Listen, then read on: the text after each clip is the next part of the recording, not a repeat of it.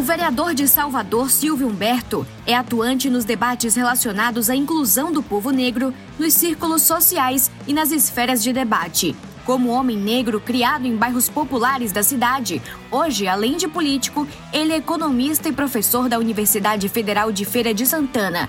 Por isso, entende a importância que está representando boa parte da população preta de Salvador dentro desses círculos sociais. Silvio também fundou o Instituto Cultural Steve Bico, organização que referência na promoção educacional de jovens negros e negras e que contribui para o ingresso deles nas universidades. Para falar sobre a importância desse processo de ocupação de espaços e sobre os projetos que toca nesse sentido, Silvio Humberto é o nosso convidado desta edição do podcast do portal Muita Informação. Seja muito bem-vindo, Silvio.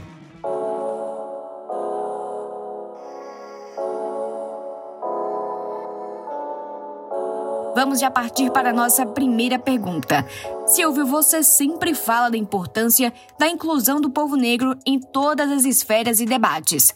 Quando você despertou para a importância do nada sobre nós, sem nós? Fazendo uma linha do tempo e refletindo sobre a minha trajetória, eu diria que o nada sobre nós, né, que para mim é assim, é o meu despertar da consciência negra, eu diria que de forma preliminar, no sentido de primeira, originalmente vem da minha família, né, da consciência, né, da conversa com os pais, né, da minha rua, que só depois que você vai entender aqueles elementos, né, a forma como as pessoas se, se ajudavam, né, a forma, o espírito comunitário presente, que depois você pode dar a denominação de, quilom, de quilombola, né, de você, as pessoas que são, são pobres, né, que há periféricas, mesmo dentro do centro da cidade, essa forma como cada um se ajuda problema de um, problema de todos, a coisa que a,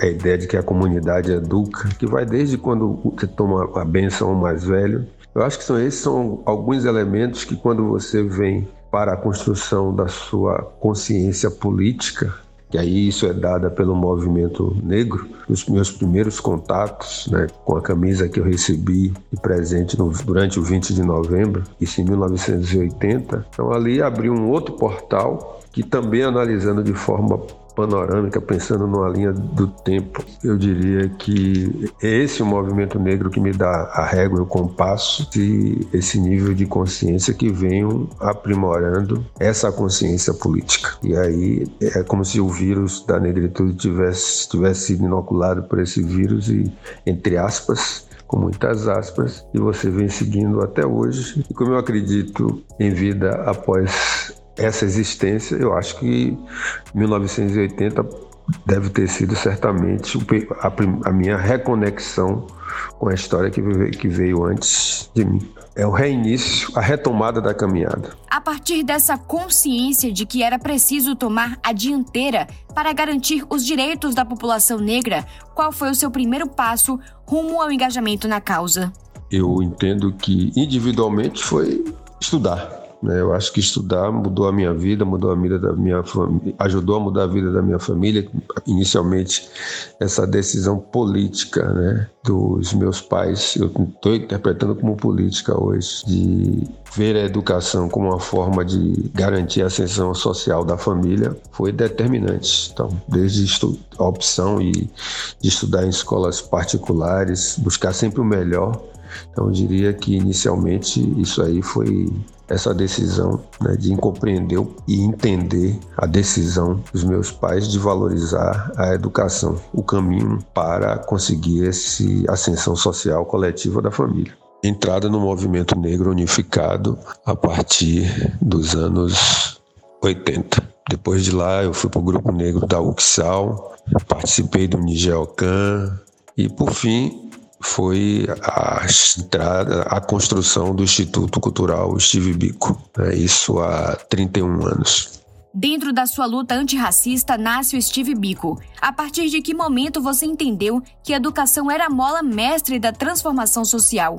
E qual a importância do Instituto dentro desse processo? O Instituto Cultural Steve Bico ele é um grande exercício do aprender fazendo e de continuidade das lutas travadas individualmente e coletivamente pelo movimento negro, né, que entende, sempre entendeu. E aí o movimento negro, eu falo das entidades negras, né, desde o, pensando durante o pós-abolição, que sabiam que o, o caminho para a ascensão social da população negra, entendendo que o enfrentamento ao racismo não tem saídas individuais, as saídas precisam ser coletivas. Então, o, é, o Instituto Civibico é a continuidade. Simbolicamente, nós podemos dizer que nós somos, é, nós pegamos, melhor dizendo, aquela lança que Zumbi né, jogou para o alto para dar continuidade à luta e não cair na mão dos inimigos. Né?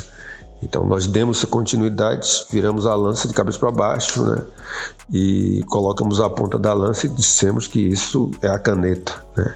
Então essa caneta de você enfrentar é, a universidade, né? enfrentar no sentido de ampliar o número de estudantes negros nas universidades e de forma pioneira no Brasil, isso deu muito certo. São 31 anos promovendo ações afirmativas apresentando tecnologias sociais, nós nos constituímos numa grande, que eu diria, é, um grande instrumento né, de inserção social. Nós aprendemos a fazer muito com muito pouco. Então, nós temos dado provas é, inequívocas e como incluir gente. Quando você se importa com as pessoas, o quanto é possível você incluir as pessoas quando você tem uma relação de empatia, quando você reconhece a humanidade e aí quando você oferece educação não tem outro resultado a não ser os talentos florescerem.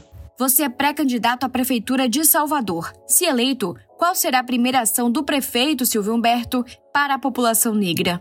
É preciso que a cidade é, perceba que o racismo estrutura as nossas relações de poder, as nossas relações sociais. Nós precisamos entender de uma vez por todas que a diversidade é um ativo importante. Né? A diversidade nesse mundo globalizado é um ativo extremamente importante. Por isso, o meu primeiro ato é que o critério racial e de gênero farão, fará parte na construção da equipe. Né? Ou seja, nós teremos que, obrigatoriamente, que 50% do nosso staff, no mínimo, será formado por pessoas negras e mulheres.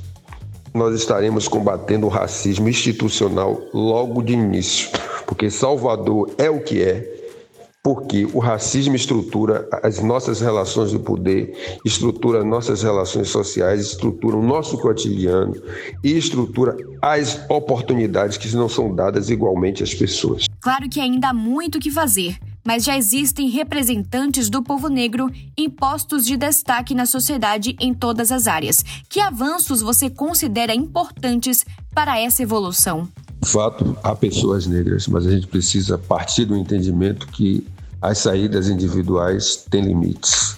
E o que nós somos principalmente é, invi inviabilizados é coletivamente. Então, nós precisamos mais de ações coletivas.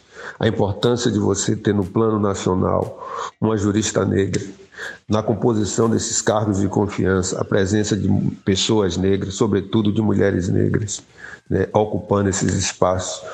Um direcionamento a partir de um, uma pergunta fundamental: se as políticas públicas estão garantindo, né, como princípio primeiro, dignidade à população negra dessa cidade. Se isso não, não, tá, não está sendo garantido, ah, tem que se parar com a política, porque para ela ter efetividade, essa população precisa ser tratada de forma digna e não oferecer pouco e achar que está fazendo muito.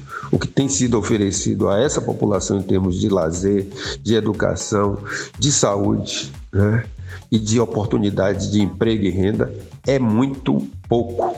Né, é muito pouco. Então precisa se ter dignidade. Dignidade precisa ser a palavra de ordem. Há muitas críticas aos chamados movimentos identitários, sobretudo no meio acadêmico, e um dos principais alvos é o que eles chamam de revanchismo dos negros contra os brancos. O que você responde sobre isso?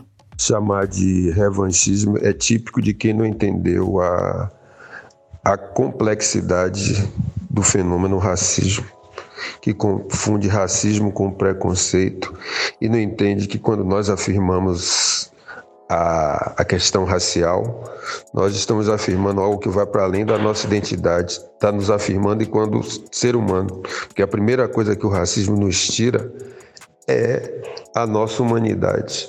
Então há uma visão de que o entendimento que é, é, se coloca para entender o mundo dentro de uma dicotomia puxada pela luta de classes. E todos esses outros elementos, que seja do ponto de vista da questão racial, os fenômenos racial, o sexismo e outras iniquidades, são considerados é, em, em segundo plano. E não dá para você entender essa realidade a partir de um olhar onde se considera, é, por exemplo, caráter, a pobreza dentro de um caráter unidimensional. Ou você considera esse caráter multidimensional para entender a luta que está sendo que se trava hoje, ou simplesmente nós vamos continuar andando em círculo, sobretudo no que envolve a justiça social. E que esses que colocam dessa forma estão só reeditando, reconfigurando o mito da democracia racial, que acha que todos são é, iguais e que o racismo não é um fenômeno, e sim é, é, se equipara a uma ideia pré-concebida que você tem sobre alguém. Afinal, Silvio, como ser antirracista em um país como o Brasil? Prefiro dizer como ser um militante negro dentro de um país como o Brasil. É, porque o antirracismo é, é uma consequência dessa luta, onde as pessoas que estão se descobrem é, antirracistas. É, eu diria que ser um militante negro, não só aqui dentro da diáspora, é você entender que de quem, pegando aqui as palavras de Ella Baker, que é um, foi um ativista uma militante negra dos Estados Unidos, ela dizia: quem luta por liberdade não descansa nunca. Então, essa, só que a população brasileira, sobretudo a população branca, precisa entender que a luta contra o racismo não é específico, não é algo específico da população negra, indígena e dos outros que são discriminados. Precisa entender que é uma luta da sociedade brasileira e precisa ser abraçada, entendida, criadas possibilidades